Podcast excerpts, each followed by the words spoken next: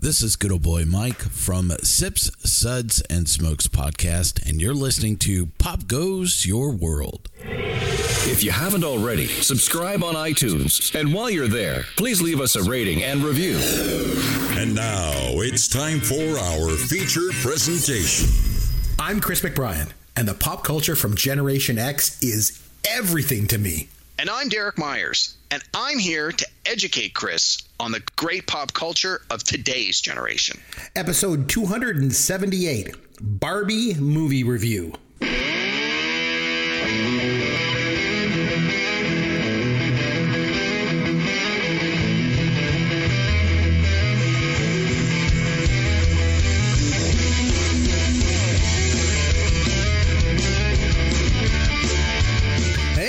Chris McBrien along with Derek Myers, and this is Pop Goes Your World, the pop culture podcast for the generations. It's our first movie review of season nine, and we decided to go with a newer movie to kick things off. Last week, Derek suggested that we watch the 2023 blockbuster Barbie and we come back here and review it.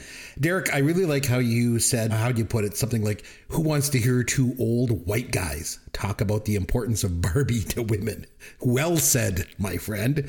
So we thought it would only be prudent to have a female voice join us for our movie review. So we're lucky enough to be joined by Kaye Myers. Derek, perhaps you could introduce Kaye for all of our listeners, if you would. Well, uh, I'm happy to, and uh, thanks for joining us. And uh, so Kaye's been on a couple of the shows in the past, couple of previous movie reviews, and um, you know, if you think if you think you and I know a lot about movies, I think Kaye would probably beat both of us in a movie trivia contest. So uh, she's definitely got the the pop culture chops. And she has beaten us in trivia contests in the past. Oh, more than I once. would point out. More than yes. once. So uh, Kaye, welcome. Thank you. Thank you very much, gentlemen. Uh, happy to be here. Yes, Kaye, welcome back to the show. You joined us previously for our movie review of Fast Times at Ridgemont High. And yes. Kaye, you were actually scheduled to review Aliens because it's one of your favorite movies of all time. It's one of my top five. However, once Kaye heard that I didn't like it, she just walked off the set. no, I'm just, I'm kidding. Obviously, we had some technical issues, so you couldn't join us, but you did join us for the trivia segment of that episode, if I remember correctly. So, uh, anyway, it's, it's good to have you back, Kaye, and we're oh, always glad to have much. you join us. It's always great. You want to maybe start us off, Kaye? Have you been able to take in any pop culture in the last little Ah, while that you can share with yes. us? Yes, uh, pop culture. so uh, Derek and I went to go see the second Aquaman movie last weekend, which was, you know, just turn off your brain, fun, dumb fun. Jason Momoa, yummy as always. So, you know, it's action, it's special effects. It's it was fun. We had a good time. And anything else? You get ready to take in anything on television or mu- music Uh, yeah, or anything? television. Yeah. We've we watched. Uh, we also watched the uh, Marvel series on Disney called What If. So these are um, short stories about uh, you know the multiverse. Like what if Captain America was actually Captain Peggy Carter, and what if you know different scenarios. So they're actually really intriguing and really great. I I really enjoyed it. I don't know about you, Derek. Yeah, no, I like them. They're they're so what if uh, obviously being part of the Marvel franchise, it, it goes way back to the 70s and 80s. It was a comic series for a long time where they were like, what if Spider-Man joined the Fantastic Four? And like they, they basically tried to give writers and creators the freedom to explore alternative avenues on some of their most popular characters and villains and franchises and things of that nature. So, um, you know, seeing that Marvel Cinematic Universe finds that they need to dip into every single pool to generate every every revenue stream, this was yet another one that they've been working on. So it was the second season, right? Yes. That we were watching. Yeah. So I think it's nine episodes. They're about a half an hour a pop, and yeah, they're quite good. Uh, all things considered, um, you know, you're you, for the most part, you have the actual actors from the movies voicing their characters in the animated series. Occasionally, you have a few of the the bigger stars that were just not available, so you have sound alikes. But uh, no, it was it was pretty good quality. Yeah. Well, you know me, I don't keep up on anything new. You know, yeah, it's true. I really don't. Uh, but you guys tend to do the the, the Golden Globes were on last week. I don't want to put you on the spot, but did you happen to catch them at all, or can you inform me on I what did. happened? I, I, well, I, you know, put them on the PVR and then I watched them Mm-hmm. on fast forward. But yeah, I, I watched them. Um, you know, the, the host was not as great as has been in the past. Uh, I heard that. saying it saying it nicely. Yeah, uh, you know the jokes were just you know a miss every single time, and a lot of the a lot of the wins um, were you know to be expected. You know, for example, Succession um, basically won all of the categories it was nominated in because it's the last uh, season. But um, there were, you know, a few surprises like female lead in a in a drama movie and and stuff like that. So it was, you know, a mixed bag. Um, you know, it was okay. So, yeah, so, I, I sort of felt the same. so, Sorry, Chris, so I- I, have yeah, a question. I have a question because again, I didn't watch it, and so it's a, no spoilers for me. Ted Lasso, you know how much I love Ted Lasso. It was the third and final. Just it just came to mind because you said Succession was the third and final season of that, so it won all the awards. Well, it was Ted Lasso's final season, so it must have walked away with a boatload too, right? Please tell me it did. Zero. Jeez. Yeah, it most. Uh, it, I was listening to another podcast where they basically said all the major TV awards were won essentially by three shows: Succession, The Bear, and Beef won all the major TV awards, despite you know five or six other shows being nominated in in all of those categories. And and they sort of joked, but were sort of serious about are those shows that good? or was it more a fact uh, reflection of the voting body where they only watched these shows because that's where the buzz was and they didn't want to sort of throw away their vote by giving it to some up and comer or or someone who's won it in the past like Ted Lasso although Succession and The Bear I think both won last year as well so All right, I have another But I, question. I think I think when Ted Lasso first came out, it won all the awards in its in its first year. So Mm-hmm. you know that just goes to show that it obviously it is of quality and it's winning all the awards, but not in its last season. So I have another question. So last week, Derek, you and I were talking. We looked at back at 2023, the year that was in pop culture. Right. And one of the things we were talking about was the the upcoming Emmys and how The Bear was classified there as a comedy. The Golden Globes they divide up television into comedy and drama too. I'm assuming. So I believe so yeah did they consider The Bear to be a comedy as well? I think so It was. yeah That's just I don't understand. Like I, I mentioned last week, I watched fraud, my my wife watched The Bear season one. I couldn't really get into it, but then I kind of picked it up in season two because she's like, "You got to watch this with me." So I watched it, and it's quite good. I'll give it that. It was quite good, but it's not a comedy. It's not even close to being a comedy. Like I don't even understand. I don't. I just don't get it. I don't know. oh well Uh, Derek, anything uh, else from you for last week? The uh, yeah so uh, uh, sorry about the Golden Globes or just in general Oh, just in general, pop culture, movies, or anything like that. Uh, so I didn't have a lot of time to do a lot of pop culture stuff this week. Uh, Mm-hmm. Other things going on in real life, stupid real life, getting in the way of my pop you. culture enjoyment. Um, Go figure. But one of the things that I did uh, have a chance to watch, uh, you, you know, you go on the streamers and it says, "Hey, you've watched this. We think you would like this other thing." So there was a, a movie that I had watched, uh, I guess last year, called Army of the Dead. It's a zombie movie that takes place in Las Vegas. It's directed by Zack Snyder, written and directed by Zack Snyder, who did the the Justice League movies, and um, that came out last year, the year before. Well, 2021 came out a couple years ago, and you know that was right up my alley. I love Vegas. I love zombie movies. Uh, Zack Snyder does all the superhero movies I like, so you know, figured I'd give it a try, and I enjoyed it. It was a fun action adventure heist kind of movie that took place in Vegas. Well, there's a, a, sequel. I guess it's a prequel, even though it came out afterwards. Um, so the original one was called Army of the Dead. This one's called Army of Thieves, and it's uh, sort of like the the the origin story of one of the band of misfits that's in the Army of the Dead movie. The guy who's the safecracker. It's the the how did he become uh, you know a criminal and why was he a part of the crew? And you'd think. Why would you pick that guy? He was, you know, he's not really that famous. The actor's not really that famous, but uh, the story was actually quite good. And uh, the guy who plays, like the actor who actually plays the safecracker, he directed the movie.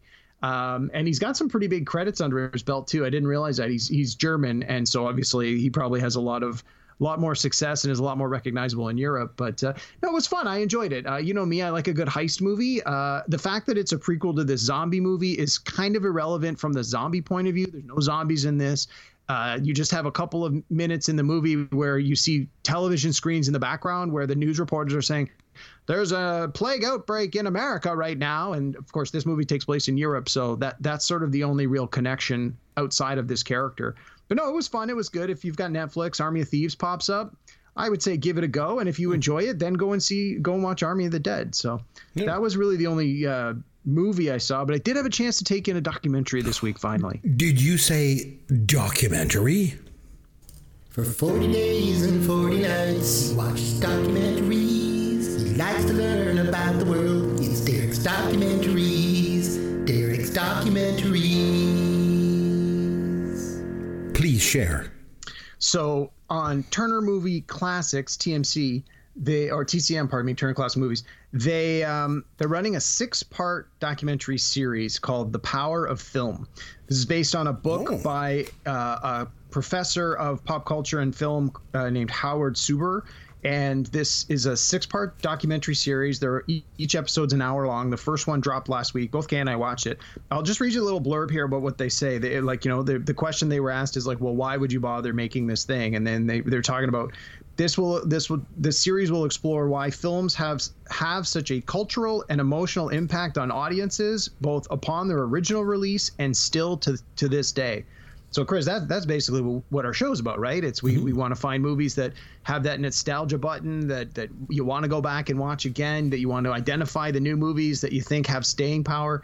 This this documentary uh, basically taps into that, and the the professor is obviously at the forefront, the author of the book. They do a, a, it's like you know he's the talking head. They ask him the questions, but there's a ton of movie clips thrown in to really emphasize and punctuate what he's saying. So even though only the first one uh, started last week, uh, it's going to run one a week for the next five weeks in a row. Uh, again, it's called The Power of Film. It's on Turner Classic Movie. I really enjoyed it. I mean, Kate, you watched it. What do you think? I thought it was fantastic. It's um, he really goes into in depth as to you know themes in certain films, like for example, the the power of family and the power of the hero going on a journey and even just the ratio aspect of film for example having close-ups and having wide shots and how it can affect how you feel about the film that you're watching.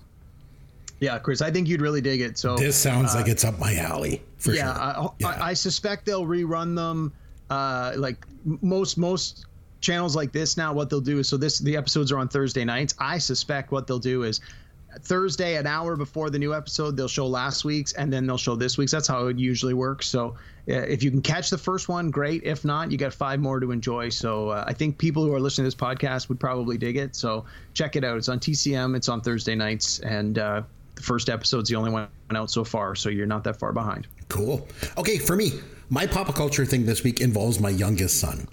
So he started watching Power Rangers again. He used to watch it a couple years ago, and he's just like gotten back into it, I guess. So, so uh, I never watched the Power Rangers like back in the '90s whenever it came out. But there used to be like one version of the show, Mighty Morphin Power Rangers, right? So I walked by the living room the other day, and he's in there watching it, and I go, "Oh, hey, it's the Mighty Morphin Power Rangers," and my son's like, "Oh, Dad, you're so lame." It's not the Mighty Morphin Power Rangers, it's Dino Fury.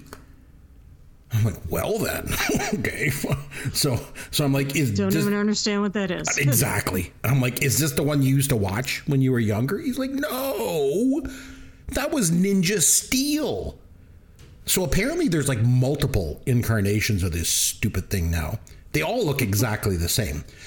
But the thing is, not only am I lame, I'm also apparently in trouble because my wife comes in and she says to my son, Which one is your favorite Power Ranger? He's like, Oh, I like the black one. But daddy's favorite is the pink Power Ranger. and I'm sleeping on the couch. oh, brother. Oh, man. Okay, I got this one too. Here's your dad joke of the week. This one, instead of having like a question and a punchline, is like a little story. I just want to tell you. Okay. Okay. I'll get my groans warmed up. Yeah, please. Okay. So the weather forecast the other day called for rain, but it was sunny outside. So I asked Siri, surely it's not going to rain today. And Siri replied, yes, it is. And don't call me Shirley. That's when I realized that I left my phone on airplane mode.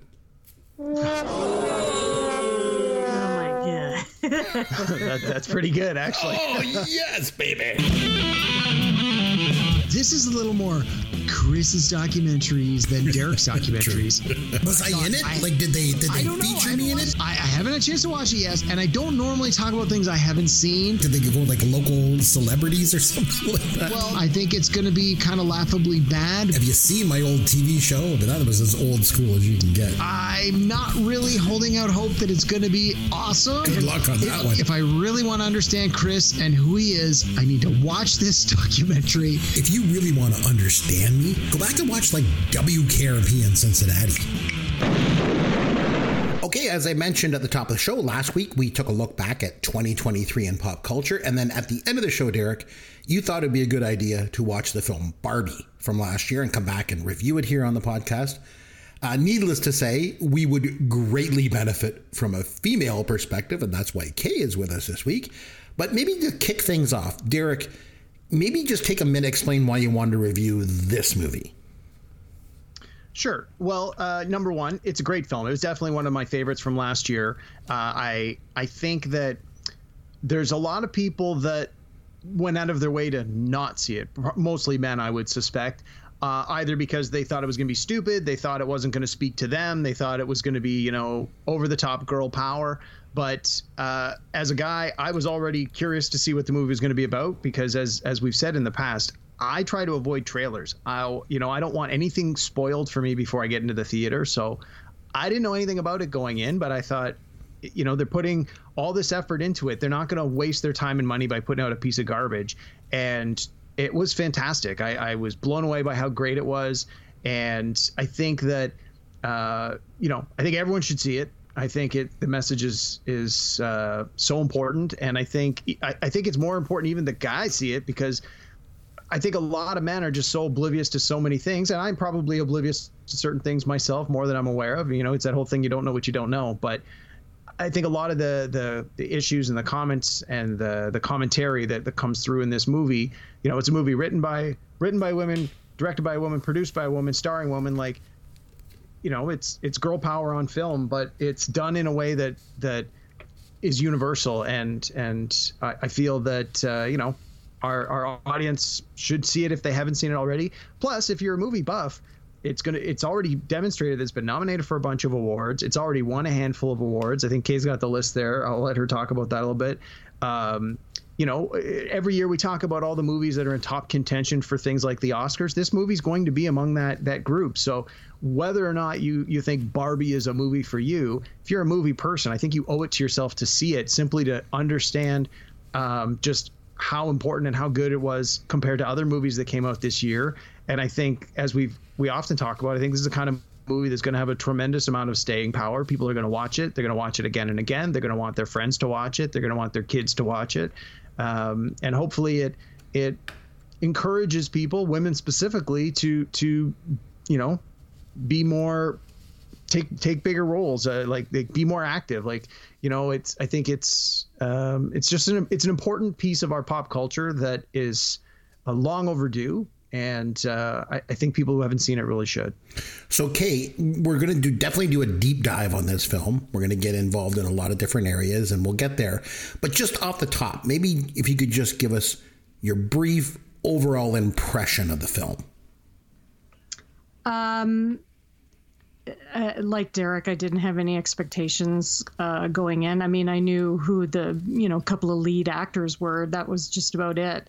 Um, and I'd never really played with Barbies myself growing up. I think I might have had a doll, um, so I wasn't really like you know Barbie girl that way. But uh, you know, I was curious, and I was you know completely blown away, especially by like as Derek was saying, a lot of the messaging putting out there about um, just what women have had to go through and what they're still going through, and just how it's represented through a doll.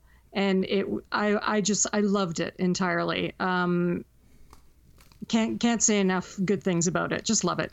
I think, like you guys, like I didn't know what to expect from this thing. Like, was it going to focus on toys? Was it just like walking, talking dolls, like with little substance going on? And like, I didn't know what to expect. And I remember the only real tip off I had about this film was I remember I saw like it was like a paparazzi picture or something of like Ryan Gosling when they were shooting the film in like these crazy colored clothes and I think he was on like these roller skates in like Santa Monica or something like that. And I was like, I didn't know what to expect. I and you know I don't really like a lot of the movies that you suggest, Eric. It's just the way I am. No kidding. I know. Uh, this week was different. I thought this was fantastic. I thought it was wow. really, really good. Hey, we can stay friends with Chris. we can stay friends with you then. That's I was actually really surprised by how good it was and how much I enjoyed it. So I watched it with my wife. Uh, one of the few movies that she actually uh, agreed to watch with me for the podcast. She usually doesn't. And funny enough, I even liked it better than her. Believe it or not. So, okay, so let's dive into this movie a bit. Let's, first of all, let's start with the box office. So, it was the number one film at the box office last year. Took in $636 million domestically at the US box office. Number one, uh, finished ahead of the Super Mario Brothers movie, Spider Man Across the Spider Verse, Guardians of Galaxy 3, and Oppenheimer.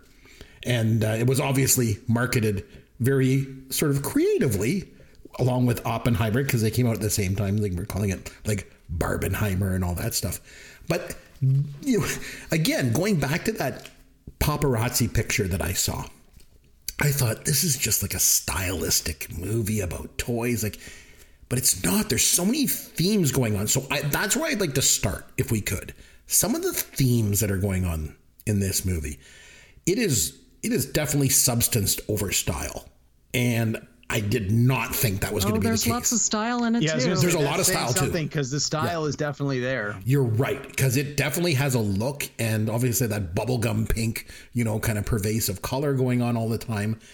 But that being said, I was like wowed by the substance in it. So, one of the themes that really jumped out to me right from the get go was the idea of perfection. And I think, you know, the movie started out pretty much the way I expected it to. Everything is perfect, right? There's this world where everything's pink, everyone's beautiful, everyone's perfect. It's the every day is like the same day, and every day is the best day ever, you know? And I, I guess and that, women rule. Ex- yes, of course, the world that they're in, the, the women rule. And I think that's what I expected the movie to be. It's just every day is perfect, and this is what it is. And then, you know, like, I don't know, her and Ken go off in their Barbie camper, and everything's just, you know, nothing bad ever happens. I mean, I mean, even Margot Robbie's character is called stereotypical Barbie. so, I mean, everything is like about perfect, right? But then the movie starts to get really good because it's it sounds you know there by the way there are lots of spoilers in this you know obviously oh let's talk about it but she starts having these thoughts of death and then her fleet her feet get like flattened out and she gets cellulite on her thighs and and I love how they handle it because it's like her human owner imposed these thoughts on her and I love that aspect of the film I thought that was kind of a unique way to kind of approach the subject matter don't you think Derek Yeah, absolutely. I, I, you know, it's we always talk about how there's no original ideas. Everything's a remake. Everything's a, a reimagining. Everything's intellectual property, comic books, video games, what have you. Uh, you know, when you when you hear Barbie, you think, oh, to your point, this is just going to be uh, a, a two-hour commercial for them to hawk toys and and and merchandise. Uh, you know, I was thinking of things like the Transformers movie, which you know, again, was hot garbage, and you went in thinking, oh, this is just going to be like how boys play with toys, giant monsters punching each other. It's like, oh, well, what's this Barbie movie going to be like? And uh, the fact that it wasn't just that, I think, uh, speaks to the importance of of everything that the movie was trying to convey. And and within like five minutes, you realize exactly to your point, whatever preconceptions you might have had coming in, they're out the door immediately. Uh, but you're brought in with with the spectacular visuals and and the style. You know, we talked about style over substance, but I mean, the style is still so fantastic. I don't even know if it's style over substance. It's almost like style and substance are sort of side by side in this one, and, and that's important. I think, I think that's what's going to make it a, a long lasting uh, like film that people are going to want to keep watching years from now. Oh, definitely. Like for me, I mean, I, I, just, I went in with some sort of stereotypical thoughts that like Barbie, I think always represents perfection and something that's almost like unattainable for girls. And they definitely address that here. And but when Margot Robbie, Robbie realizes that uh, that Barbies have caused all these like image issues for girls. She gets this reality check.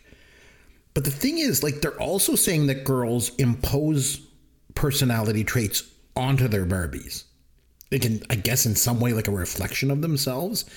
And this, I think, is where we need some help because, you know, as Derek mentioned, like we're a couple of old white guys. We didn't play with Barbies. And and Kaye, you mentioned you, you didn't really play with Barbies either, but any insight on how girls play with Barbies? Is it just Barbie reflecting to them, or do they reflect it on the Barbie, or is it a two way street, or Um, I think it's a two-way street, but it's also like like in the movie says like up until then there's only been baby dolls, so they can finally with a Barbie doll um, like pre- you know pretend or act or project onto this doll about how to be a grown up, how to have a life, how to have a career, how to um, you know own a house and own a car and be your own woman. It's just something that they could aspire to um, with this doll. So, yeah. I guess the only way I can relate to it is how I played with action figures as a kid. You wanted to be Han Solo, did you? Well, I, I never played with G.I. Joe or anything like that. And I know you did. So we'll get to that. Um, for me, there, there was a couple toys I played with that were kind of related to this topic. So Star Trek figures. They were basically Mego Barbie dolls that looked like the cast of Star Trek. And then probably my favorite toys ever were the Star Wars action figures. So, but for me, even as a kid, I feel like I was more of a collector of the Star Wars figures than just playing with them. I mean, I don't know. I mean, I guess Luke Skywalker So, got. I, I think I think the difference between boy toys Mm-hmm. and girl toys the boy toys you they were geared towards you fantasizing about you know different sci-fi adventures and stuff like that. Whereas the girl toys were geared towards girls to pretend to be moms and to clean house and to be carers. So the you know to be subservient that kind of thing. So i think that's that's where we differ in the toys as we were growing up. So what about when like because Barbie was pretty famous back in the day for the dolls, you know, doing different things. Like there was like whether it was lawyer Barbie or you know all these different you know political Barbie or whatever they were. Again, I'm not really familiar with them, but I think there was lots of opportunities, or they tried to put Barbie in different situations, maybe to show girls that you could do these things. Is that Correct, yeah. fair? Like, yeah that's that's fair they they you know through the years they finally realized that they needed to have barbie have many different careers. They even a few years ago maybe about 10 years ago changed the actual body shape of some barbies to have like a fuller figure um, to have um, smaller boobs you know that kind of thing to not be as unrealistic body shapes as they have been typically in the past. And also like different different skin tones different you know different cultures. So they're really trying to bring her into you know the 21st century uh, you know to really showcase what diverse diversity we have in people. They wanted to show that in the doll as well so that people can see themselves reflected. So you were saying like boys when we play with our with our action figures, we sort of superimpose ourselves into there in a fantasy way, hoping Correct. that we're the one in the X-wing typically like you know for for you know years and years for generations right like those you boys got the fantasy you know toys you could use and play with cars and you know sci-fi stuff whereas girls got dolls they got houses they got cooking play sets they got babies they got all the things that you know society told them to you know this is how to prepare you to be a mother or a you know a carer I, so I wonder of, if instead of trying to be you know the adventurer right, right, and I wonder if w- the fact that they made all these different Barbies later on, if that had an effect, if that made girls and want to like impose themselves on that. Hey, I want to be a lawyer one day too, or whatever. it, it did it did absolutely like Good. they you know they could see that that the dolls were doctors and lawyers and you know that kind of thing so they could finally think i could do that as well instead of just being a stay-at-home mom See, for me, like playing with my Star Wars action figures wasn't so much about me wanting to be them and do that. It was more about how I recreated my experience with the movie. Like I might have the figures recreate scenes from the movie. You know what I mean? Like Derek, what about you? Like you, you how did you play with your action figures or you know GI Joes yeah, or Star Wars stuff? I, I, I think I'm sort of the same as you, but again, I think uh, you know, growing up in the early late 70s, early 80s, things were very different, right? Uh, to Kaye's point, there were tons and tons of boy toys, and there was a wide variety, and there was not really a wrong way to play with them. Whereas I think, you know, to to uh, build on what Kaye's been talking about, I I think that a lot of girl toys were very limited. There might have been different kinds of dolls, but they're all generally the same. They all were more of that, you know, society believes that you should be this kind of a person, and that's what the toys were geared for. It was almost like they were. Uh, you know, training manuals for little girls on how to become moms. It's like, well, that's great if you, you know, you can certainly be a mom, but where was the, you know, you didn't have the equivalent of a Star Wars movie in the late 70s, early 80s where nine out of the 10 characters were women. You had the you had Star Wars, and it was the damsel in distress and a bunch of dudes. Uh, mm-hmm. You know, and that was a reflection of the attitudes at the time. So it's it's definitely a uh, you know a huge step forward that 40 years later we're getting this Barbie movie and it's it's got this message. It's unfortunate it's taken th- this long, but you know uh, um, progress is being made and there's obviously still room for improvement. Let's so that being said, let's take a look at another theme, and uh, Kate kind of brought it up this idea of the patriarchy because in the Barbie universe in this film, women have control. And then in the real world, men have control. And I liked how this film played those two off of each other. So I'm going to ask Kaye, maybe we'll start with you. Ultimately, what do you think the message of the film is in regard to patriarchy and matriarchy issues? I mean, I think they were just trying to showcase how, you know, how very male dominated we are in this real world mm-hmm. and how ridiculous a lot of it is like for example the the whole male um, board board team uh, for Mattel all all these guys are all white guys who are running this you know this toy company for girls and they th- think they know what girls want. You know what I mean? So I think they were just really trying to emphasize how you know, just males have taken over everything and think that they know what's best for everybody. And having that juxtaposition from the Barbie land where it's it's all females and you know Barbie coming into the real world just gets this glimpse of wow, this is so different from what I'm used to, and I don't know how to deal with it, is basically what women ha- go through every day, all day. This is how we feel every day, all day. So it was just sort of a, you know, what's been implicit has now been made explicit for everybody to view and understand that this is what we feel every day and and then when Ken sees it, he thinks, "Oh my God, this is the best." and of course he would because he's a guy, right? and it's so funny because everything that you're saying, all those those things that the, the movie points out, made some people very uncomfortable.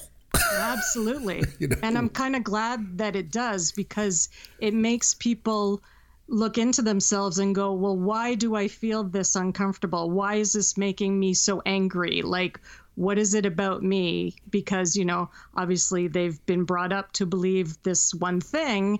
And now, you know, women are trying to say, well, you know, that's that's wrong. You know, not not to say that it's wrong, but it's wrong. Mm. Like there's there's different ways of thinking of doing things, and they're just trying to really showcase that, you know, it's it's okay to feel that way, but we need to make some big changes. Uh, unfortunately, what you're saying requires self-reflection mm. and some critical thought, which a lot of people don't possess. Unfortunately, if they Correct. did, maybe we wouldn't yeah. be where we are, right? Uh, yeah. Derek, any thoughts on this this theme here? Yeah. So the one thing, and, and I'm sure we'll talk about a little bit. Mm-hmm. It, I think to really accentuate emphasize and, and go over the top with this idea is in Barbie Land, when you see and hear Ken and the way he behaves at the beginning of the movie, seems at least I think to most male viewers like, oh my God, this is ridiculous. Look at this. But then you start to think about it and you're like, this is how women often behave in many cases because society forces them to think that this is how they have to behave. But when you see Ken doing it, it seems so over the top and ridiculous that you laugh at it that you know as as a point of of, of humor but in in a lot of movies that's that's what the girlfriend character Yeah. is like Absolutely, and but in a, in in a typical movie, if if a if the roles were reversed and the woman was saying and feeling those things, everyone would be like, "Yeah, that that sounds about right," and and nobody would think it would be odd for a woman to to behave that way. Uh, but when the man in this movie behaves that way, it, it gets a lot of criticism of, "Oh, well, you know, that was ridiculous. Why would he be do that?" And it's like. Don't you realize what's happening here? The whole point of this is to to to swap the gender roles so that the people that need to understand this the most are seeing it in this such an extreme way that maybe they will actually start to think about it and realize like hey you know is this really what what women think about? Yes yes. And this is just the tip of the iceberg right? Like you need to make it somewhat family friendly so you can't dive into some of these things too much but if it starts to open the door and generate conversation then i think it's doing what the movie's trying to it's accomplishing what the movie's trying to, to, to accomplish Yeah, and I like how they flip it because the Kens don't exist unless Barbies show them attention. mm-hmm. Just like how women have been made to feel historically, you know, Yeah, in the exactly. non Barbie world, right? And, and I love how I think it's like at the end of the movie when the Kens are starting to get they, they decide to give the Kens just a little bit of power. And and and the one Ken is like, does this mean we get a Ken Supreme Court justice? And the one Barbie's like, I don't know, she's like, I'm paraphrasing, but she's gonna like slow down a little bit here and not too fast which i thought was kind of funny because again it just kind of shines a light on everything just from the the other perspective right? Which is so one Yeah, of the good parts of the film. Um, another theme that i wanted to bring up was existentialism because i think that might be one of the most important aspects of the film.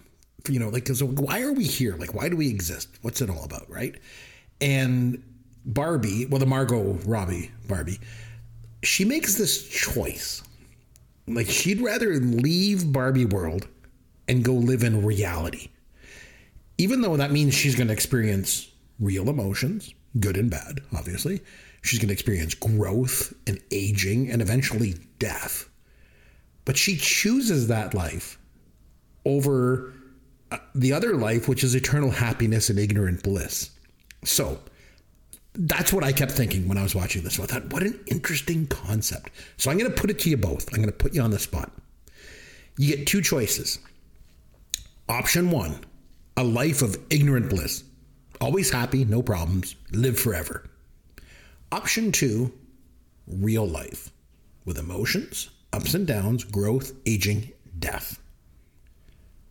Which one are you going to pick? option two Option two? option option one's too boring yeah i think i think you you need to understand the the highs and lows to be able to genuinely uh you know feel the greatness of those highs and the the despair of the lows if you don't know what that range feels like then how do you gain that sense of accomplishment that sense of pride that sense of purpose uh, you know, um, yes, it's possible that you would then also have the sense of despair and and and downfall and things that might come with that. I mean, it's a it's a, a pendulum; it can swing both ways. But if you're only ever on one track forever, although an outside observer might say this is amazing, if you don't know any different, then how you know to you it's not amazing as much as it's just the norm. Whereas if you can experience those highs and lows and then you manage to hit those highs, you know you can you can appreciate them for what they are. And I think that's a lot of what the movie talks about as well. But I think also, uh, like,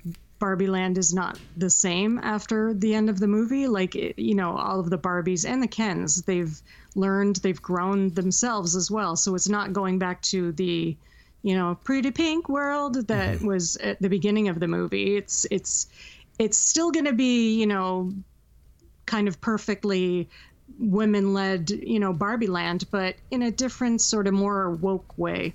Mm-hmm. There's two great speeches in this movie, and I want to talk about both of them. The first one was um, America Ferrera when she says, basically, she says it's literally impossible to be a woman. You know, you got to be thin, but not too thin, a boss, but not mean, like a mother, but you can't always talk about your kids. And maybe the best line of the whole movie is in her speech when she says, You have to answer for men's bad behavior. And I think that struck a nerve. Like it did with me. And Good. and I yeah, and I think it struck a nerve positively and negatively. Like positively for for me, like I think it's a that's a good thing. Like to, to, acknowledge this. Holy crap, she's right.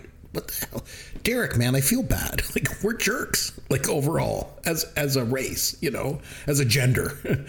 but I think some people you know, flipped it the other way and were like, you know, screw you kind of thing. And they took it negatively. Like, I mean, there's a lot of people out there that, that felt this movie was too, uh, to use your word, uh, Kaye, that it's too woke. You know, like Well, this is, you know, if you watch like Fox News, not that I watch Fox News, but if you watch like just the, the, the way that they were just slagging this movie, and I think it has to do with, with that. I think it just cuts a little too close to the bone for some people. But it's so true. because because they're they're afraid of change. They're Mm-hmm. they don't like being challenged to their power. So they, you know, when somebody speaks a truth like that, which is, you know, a truth for basically every woman everywhere, um, you know, that just challenges their power and they don't like it, and so they're gonna slam. Which is just, it's just so amazing. Like we were talking last week, Derek, about how some men hate Taylor Swift. You know, and I kept thinking about that when I was watching this movie. And it's like any shift at all in regard to equal rights is construed as a threat by some people. It's so crazy. Because giving someone else the same rights as you doesn't mean less rights for you. It's not pie. You know? like, I- But it but it's a challenge to their power. yeah. So they just freak out about it, you know? And Well, let thing- me let me tell you when I when we saw the movie in the theater and I heard America Ferrera's speech and right at the end, I literally started clapping. I was mm-hmm. so I was so emotional because that like what we feel every day, all day, she just put it out there. It it like brought tears to my eyes. It made me want to scream like yes. It was just such a great speech. yeah, the whole theater clapped, and and uh, you know, again, yeah, like to hear it up there, to see it up there, and to have that, you know, like we were saying at the beginning, the idea of to see yourself reflected on screen, to have a voice, and and here's this, you know, the number one movie of the year has this this message, and and hopefully this movie will be around and be watched again and be remembered, and and hopefully this this that speech in particular, I mean the whole movie, but that speech in particular is is heard over and over again and is absorbed, and and hey, if you don't like it, ask yourself why. And uh, yeah, no, it's it, that to me was the, the the highlight of the movie. this must have been a different experience watching in the theater, obviously. More of a collective experience.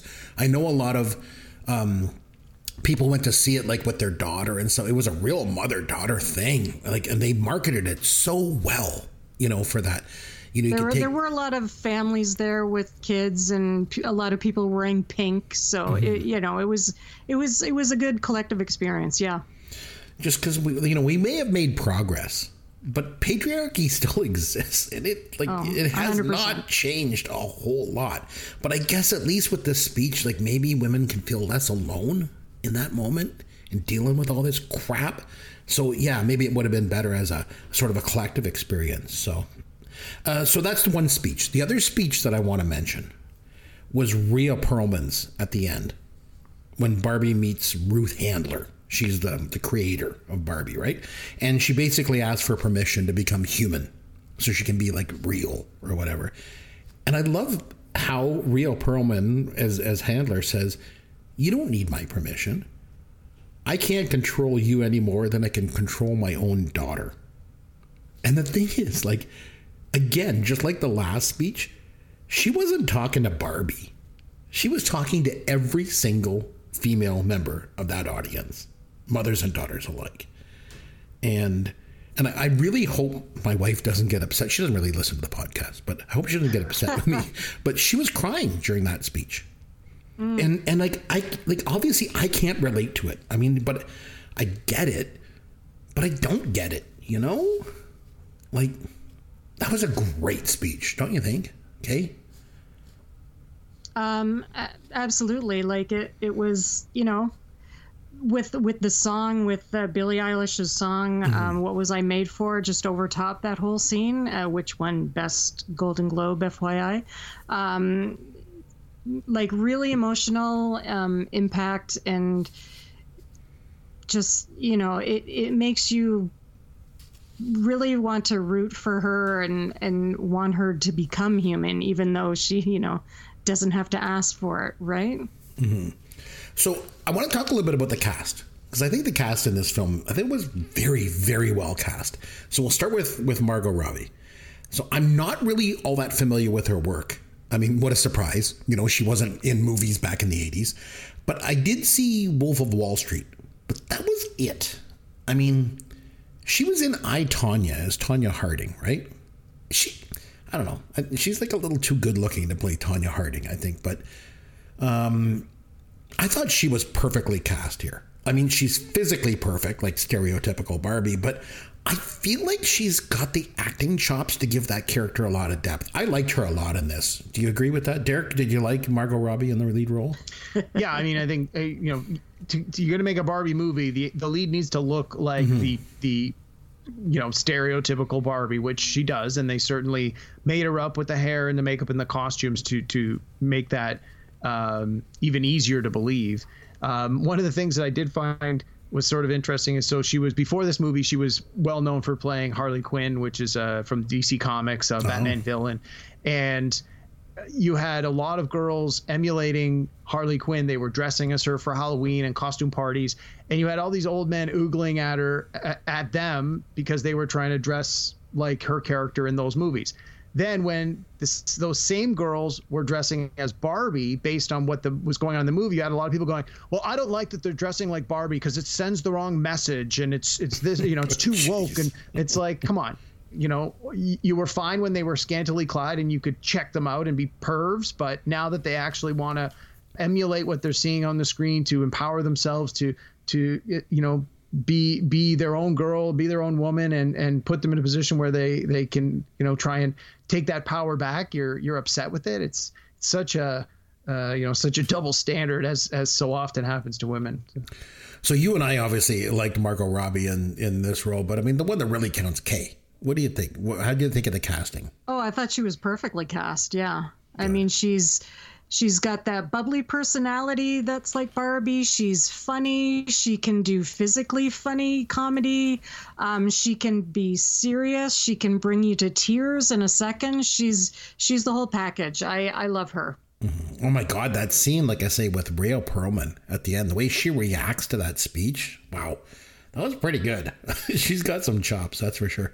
Um, Ryan Gosling, I'm going to go I on a was not expecting him as Ken, uh, to be honest. Like, so, what did you think? Did you like? you know when when you think of ken ryan gosling does not come to mind True. but after watching the movie i loved it i thought he was hilarious i thought he was over the top when he needed to be um, you know i'm just ken like you, you can't get any better than that and the whole beach fight scene you know I, he was he was hilarious as he needed to be like he he played a perfectly good dumb ken but did have a little bit of growth in there so you know my hat's off to him So, Derek, Ryan Gosling is usually a pretty serious actor. Takes his roles pretty seriously.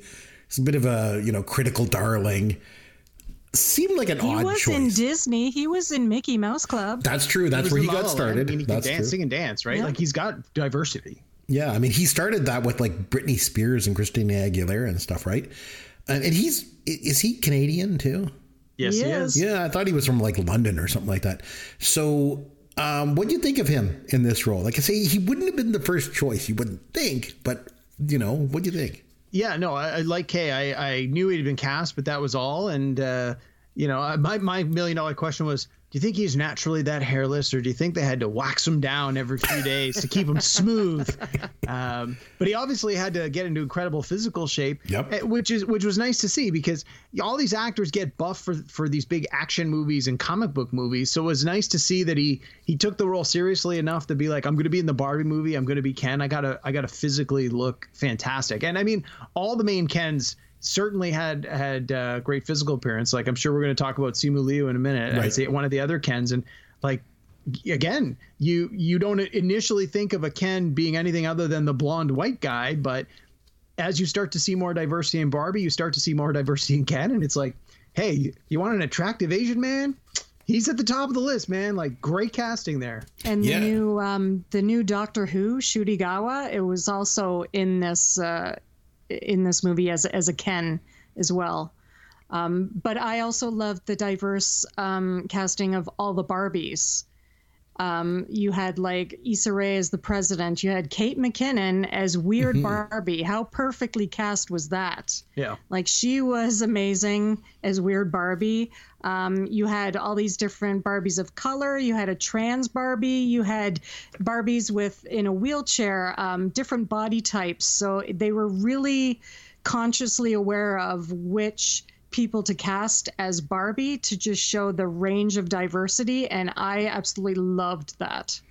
I got and a the fact that they were all just called Barbie, with the exception Mm-hmm. of President Barbie, and the main one refers to herself as stereotypical Barbie, but nobody actually calls her that.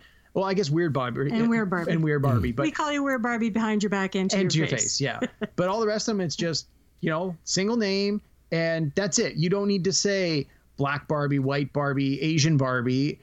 They're just they're all Barbie, and that was it. And and and I think that was perfect. I think that you would have done them a disservice to try and give them some sort of uh, de- designation, different designation other than just you are Barbie straight up. the same the same with the Kens when they when they at the end when they were gonna fight the other Kens and they said which Kens you Ken or uh, us Kens like they even got confused as to which Kens they were fighting and who they were talking about. Um, Will Ferrell. Now you already mentioned all these older white guys that are like running the the boardroom and making decisions on the Barbie dolls. But I, I have a bit of a hot take for you. I don't really like Will Ferrell. I think he Oh, Yeah, honestly, he I'm kinda not a big sucks. fan either. I mean, I liked him in old school. That was a maybe like about it. Maybe Elf, I guess. But I don't know. Other than that, I just he kind of sucks. I'm not a big fan of him. So I saw him in this. So I was like, Ugh, you take him or leave him. Not a big deal. Uh, um, he's he's good at uh, you know being a, a stupid old white man you know with stupid old white man comments like he's very mm-hmm. good at doing that and being a buffoon and being you know over the top stereotypical patriarchal you know in that in that sense Eh, eh so you know having him in that role was was you know pretty genius mm-hmm. And, and, and Derek, you mentioned Simu Liu. He's done pretty well for himself, eh? He's he's like a he's a Canadian. Well, he was raised toronto in Canada. boy toronto Yeah. guy man He was born in China, but he was yeah he came here when he was a kid. And he he grew up in Mississauga, and he got started with Canadian TV, obviously Blood and Water, and then Kim's Convenience with your good friend Paul Sung Young Lee. That's both of you are friends with him. So, and then when he was cast as Shang Chi, like that pretty much made him a Hollywood star, you know. Like, and he's done very well.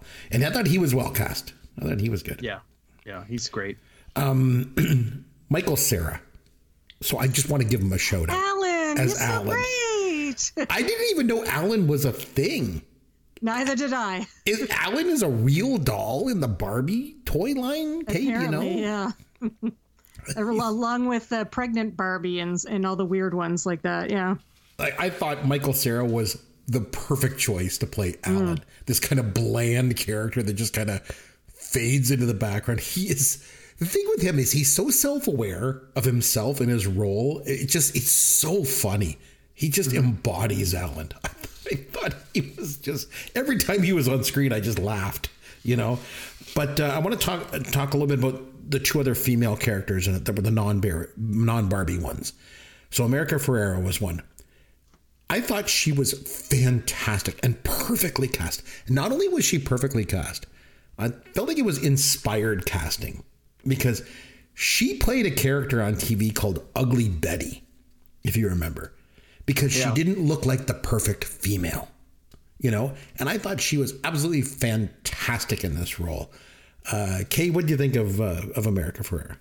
I, I love her as well. Like she was, you know, the perfect blend of like trying to be a mom, trying to be cool, you know, trying to help this, you know, new friend of hers, Barbie. Like, uh, and she just, you know, embodies everything that women go through and feel and want to try and put out there for their their daughters or put for everybody. I mean, she, you know, her ideas like just irrepressible thoughts of death barbie like it's just she, she was she was amazing Derek, agree? Liked her? Yeah, absolutely. I, I mean, I'm not as familiar with the work she did before this. I've seen her in some things um, where she's had like guest appearances. Um, but the things I've seen her in, I, I have enjoyed. Uh, like she's a, an incredible performer, and I think that she was uh, perfect choice for this, and she did such a fantastic job. Last member of the cast I want to talk about is Rhea Perlman. Do you? I have a question. Do you think she deserves an Oscar nomination for Best Supporting Actress for this role? uh, no No, I don't think so. Oh, you don't, eh? Oh, No. Because the Academy usually loves those kind of roles, don't they? Like supporting actress Oscars are either like a young up and comer, like Jennifer Hudson or Angelina Jolie or someone like that, or a veteran who deserves some like career praise. Remember like Jamie Lee Curtis last year, like that. And I think people generally loved Rhea Perlman on Cheers. So she just, to me, would be a natural fit as a nominee. But not just for that reason. I thought she was really good in this movie. And it, it doesn't take a ton of screen time to get a nomination or even do it. Look at Judi Dench in Shakespeare in Love. She was hardly in that movie at all, and she won. I thought Rhea Perlman was great. Uh, So you both disagree. This is interesting. I thought she was fabulous. Well, I think I think there's about seven other more deserving women in this movie alone that that had, uh, you know, that are probably more deserving for again a lot of the reasons you said. Um, I you know, uh, and I think that because she's only in two scenes, like yeah, she's got a great speech at the end, but I don't think that's enough to to get a nomination for an Academy Award. Kaye, what are your thoughts? You, you obviously agree with with Derek on this. You didn't think she deserves an um, Oscar nomination for this. yeah i agree i i mean she you know she delivered the speech very well but it you know it wasn't amazing acting you know what i mean it I like. I'm not too sure who would be in which which category, but I would choose if if America Ferrera would be a supporting actress in in that category. I mm-hmm. would choose her over Rhea Perlman. I guess for me, it was just sort of the gravitas of the, that that last speech that she gives in the film. Just it kind of ties everything together, and it just it seemed really really important. So I don't know, maybe that was my take. Um, and then I wanted to ask you guys about the musical numbers in it because my wife, my wife, Fabulous. she is so funny. My wife is watching, and she's like, "This is kind of dumb."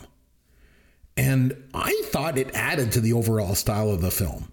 Again, one of the reasons why it was so original. So you guys like the musical numbers too? I thought it was great. Oh yeah, I loved it. Yeah, it was great. Yeah, the pink song, the, the dance party, I know, and then I'm just Ken. Like, The I'm Just Ken one was really good. That was good. Oh man. So anything else that we're, we're missing from this film that you want to talk about before we wrap up and do uh, uh, trivia? yes. So the Please. the other day I rewatched Barbie again, but uh, on Crave, which is how we can watch it here in Canada. Um, you can watch it with the ASL interpreter version. oh, So because I I am a sign language interpreter, an American sign language interpreter, uh, I actually watched that version, and it was amazing to have uh, an interpreter in the bottom right hand corner um, interpret the entire movie. It, was it was amazing. So just to have that as another option um, for to make you know such a great movie accessible. They don't do a lot of this, so you know if everybody can you know watch it at some point just to get the numbers up so that they can create more ASL interpreted movies for deaf people out there, that would be great.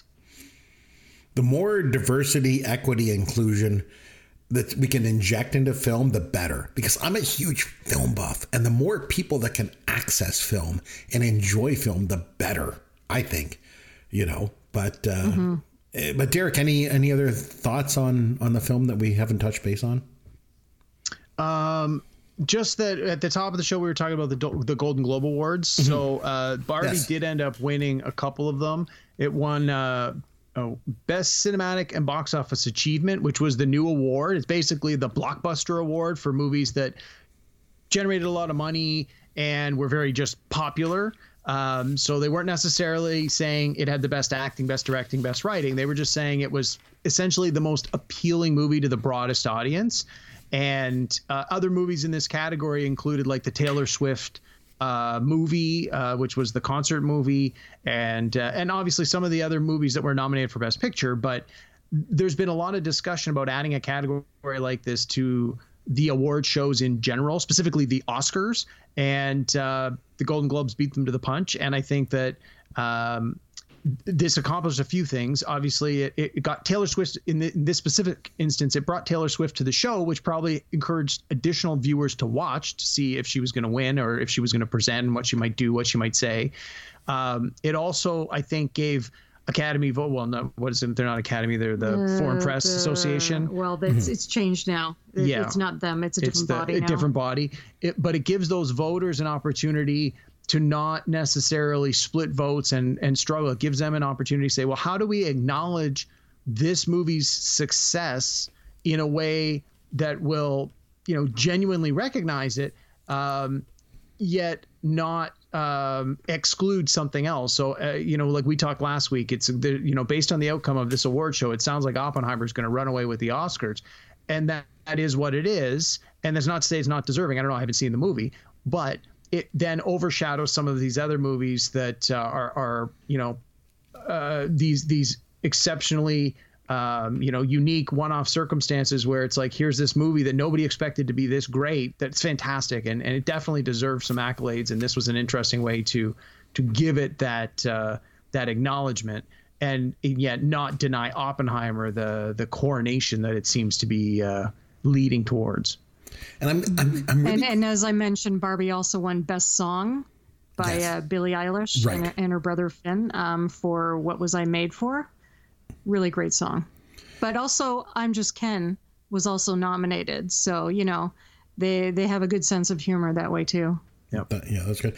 Uh, I really like that you brought up Taylor Swift one last time because the parallels between her and this film, there's there's multiple ones, and one that just came to mind was this. We were talking about the patriarchy and all this when she won that Grammy a number of years ago, and she gets up on stage, and Kanye West goes over and takes the microphone from her. It's like a perfect example. It's like yeah, okay, you won this award, but you know, I'm a man and I just want to just let you, I'm going to let you finish. But first, I just want to tell you who I think should have won. Like, mm. jeez, oh man, just. Yep. Okay, so, okay, want to put you on the spot. Rate this movie no. out of 10 for me, would you? Ooh, out of 10. Yeah. Wow. Um, wow. I would give it a nine. Mm. Yep. Pretty good. Almost perfect. All Yep. right, Derek, what are your thoughts out of 10? I give it a 9.5. Wow. I would also, I would agree with Kaye. I would give this movie a 9 out of 10. It's that good. It is. it is that it's good. It's great. It was really, really good. And I just want to thank you for bringing it to my attention because you know me. I only, and the thing is, too, like, I only like old stuff, but I feel like this movie has a timeless quality to it. It, although it's new and it's got this nice shiny look to it and everything, and it still would have appealed to people back in the 70s, 80s, 90s. Like, it's just, it feels a little bit universal. It's, that's really good. Well, some some of the costumes that the Barbies were mm-hmm. wearing at the dance party were actual recreations of what Barbies were wearing um, for like you know dance club parties. That those were their costumes from the 70s, 80s, 90s. Nice. And I Maybe like, that's why. I was gonna say we watched it on Blu-ray, and um, there were a lot of special features that showed behind the scenes how they did some of the stuff and the inspiration. So if you have the opportunity to watch it on Blu-ray, give yourself an extra half an hour, forty minutes to watch the special features. You'll you'll probably enjoy. Most of them are little vignettes that are only about five or six minutes long, so you can you know watch one or two of them in their entirety. But uh, yeah, there's a lot of great stuff there. I stuck around for the credits. I'm sure you did as well. And I thought it was interesting how during the credits they were like flashing up different versions of Barbie and stuff over the years. Some of them that were hits and some that were misses. I thought was pretty interesting just to watch kind of the the history of that play out. So all good. Okay, so we all agree it's nine or higher out of ten. So it's time now to have some Fun with Caveman. All right, are you guys ready? Because it's time for us to play a little game that we like hmm. to call Pick the Flick. Yeah, pick the flick. You get the synopsis, then pick the flick. You get the year, pick the flick.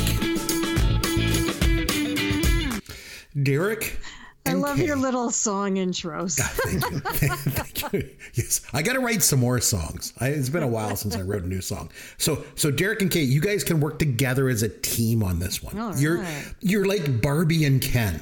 Oh, Well, actually, Derek, I'm, Derek, we, we've already decided. I'm after Yeah, I was- nap Ken. oh, you know, no, uh, you're that- you're more like the actually like, you're more like Barbie and Alan, actually. Oh, oh, wow. Sorry, Wow. just kidding. What does Ken think? So, okay, so you guys are a team. You guys can work together. So here's how it works. You know the, how this game works. I give you the year and the synopsis, and you just have to come up with the title of the movie. Okay, but all the movies in today's game are based on toys. Okay. okay. Now, because there's two of you, it might be a little bit harder than usual. Mm. So you got to put your thinking cap on there, Alan. Okay, are you Well, ready? He's gonna answer them all before I have a Oh, chance to jump in, anyways. Oh, well, she's really good at this stuff. Okay.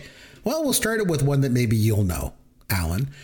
2009, an elite military unit comprised of special operatives operating out of the pit takes on an evil organization led by a notorious arms dealer. It sounds like GI Joe: The Rise of Cobra. Correct. All right, ni- 1987.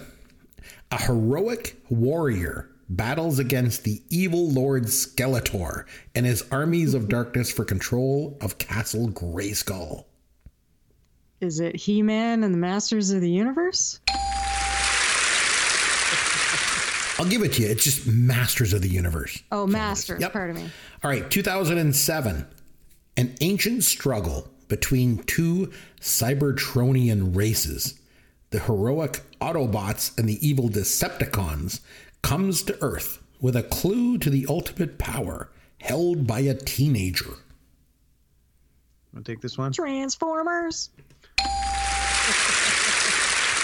gonna sing the Right. And yeah, you can confer back and forth before you answer. No problem. 1986, the Autobots must stop a colossal planet consuming robot who goes after the Autobot matrix of leadership. At the same time, they must defend themselves against an all out attack from the Decepticons. I need the full title. Yeah, that's isn't that just Transformers the movie?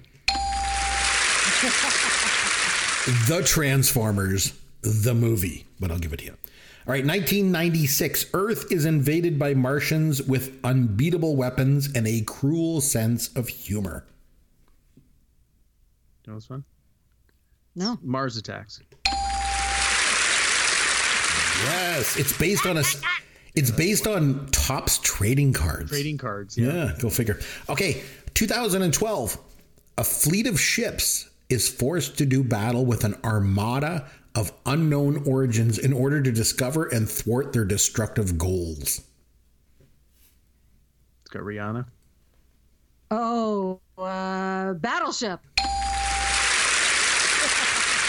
When I was looking this one up, I saw it was nominated for a bunch of awards, and I was like, "What?" But then when I clicked through, they were all Razzies. Yeah. So apparently, about it kind of sucked. I don't know. Oh, it sucked. Yeah. Ugh. All right, 1987. Dodger must confront the struggles of life as he is visited by a strange group of gross, mysterious little people and intimidated by some older bullies. Um, is that Little Soldiers? No, it is Garbage Pail Kids, the movie. Oh. sure. based Sure. on trading cards also, which were themselves a parody of Cabbage Patch Kids. Cabbage Patch Kids never got a movie though, did they? No. Uh, I think they got cartoons. Oh, maybe. All right. 2015. as a small town. They're going to get harder here. Okay, can work together? 2015, as a small town girl catapults from underground video sensation to global superstar, she and her three sisters begin a journey of discovery that some talents are too special to keep hidden. Jem and the Holograms? That's surely outrageous. That's Yes, the toy line from 1986. Basically, Barbies for the music video age back then, right? Okay, 2007. During their first year of high school, four best girlfriends face off against the domineering student body president who wants to split them up into different social cliques. What was the year? 2007? 2007. That's correct. I have no idea. Do you know? No. No idea. Bratz. Sure. With Sure. it, Bratz with a Z. With a Z. You got it. So you're familiar with it. Okay. 1985, a group of stuffed animals team up with a troubled brother and sister who just moved to a new town to help a neglected young magician's apprentice whose evil spell book causes sinister things to happen. You want to take this? Uh, Care Bears, the movie? I think that's a bit Care Bears. Yes. The Care Bears movie? The Care Bears movie is correct. Yes, Canadian film, animated. Uh, okay, 2022, Mm, a little newer. All right, follows a half human and half werewolf as she finally finds a place where she fits. But when a devious plan to destroy an exclusive school threatens to reveal her identity, she must learn to embrace her true monster heart and save the day. I don't know new toys. I have no idea. Do you have any idea? Monster High, maybe? I don't know. Monster High, the movie, yes, based on the, I think there's a the Fashion Doll what fr- that made me think of franchise by Mattel. Very good. All right, 1986. Snyder, a historian who has spent many years trying to unlock the powers of a statue, wishes to capture Max for validation of his life's work. Oh, um, is it um, My Pet Monster? It's a big green umbrella. There's a live action Canadian film called My Pet Monster. Might be, I it might be the single most frightening looking character in a kids movie ever. It is terrifying looking. It makes Regan from The Exorcist look like a puppy dog. I'm telling you, the thing is terrifying. All right, last one. Mm. 2008, set in Cincinnati at the height of the Great Depression. A resourceful young girl helps her mother run a boarding house after her father loses his job. It's based on a toy? Yes. I have no idea. Have any? No? No idea. Kit Kittredge, an American girl. Sure. I remember when those dolls first came out. Oh man, I'll. I was on this business trip in Chicago. I had to go to the American Girl store on Michigan Avenue to find Had this to. like Had to. Well, I was going there for my friend's, my best friend's daughter. She wanted me to Sure. get this specific doll. He contacted Whatever cover story works for you, bud. Yeah, there was like three. It was like a three-story department store just for these dolls. And let me tell you, they were creepy. It was like there were big dolls. It was like a female Chucky doll, like creepy looking. I just left it in the trunk of my car when I stayed at the hotel. I was afraid it was going to come to life and kill So you me. angered it. Yes. What's wrong with you? oh man, that thing scared me. So Kaye, thanks for joining us again. You added a nice cl- touch of class around here. Something we're sorely missing. You know, you're going to come back Pleasure. again Thank sometime. you very much for having me. You'll come back again, won't you? Sometime. All right, absolutely, absolutely. Good. All right, I appreciate it. Okay, so for next time, um, what do you say we review a movie, uh, Derek? Since you had us watch something new, it's probably only appropriate that we go back in time, and I'll pick something for our next movie review. So, tell you what, since Barbie was all about women and empowerment and identity, let's go back in time to another movie that explored some of those same themes. I'm going to have us go all the way back to 1980. Derek, I want you to tumble out of bed, stumble to the kitchen, pour yourself a cup of ambition, and watch Nine to Five with Dolly Parton. Awesome. what Actually, do you just think? watched. I watched part of this like about six months ago. It was on. I caught some of it on TV, but uh, So we're going to come back next time. We're going to review Nine to Five with with Lily Tomlin, Jane Fonda, and Dolly Parton, and of course the worst boss ever, Dabney, Dabney Coleman. Coleman. Oh my gosh! All right. Until then, this is Chris McBrien on behalf of myself and Derek and Kaye Myers saying thanks for listening to Pop Goes Your World, the pop culture podcast for the generations.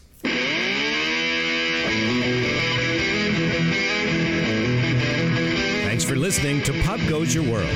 You can contact Chris and Derek at popgoesyourworld.com. Please take a minute and review the podcast on iTunes or wherever you download and listen to the show.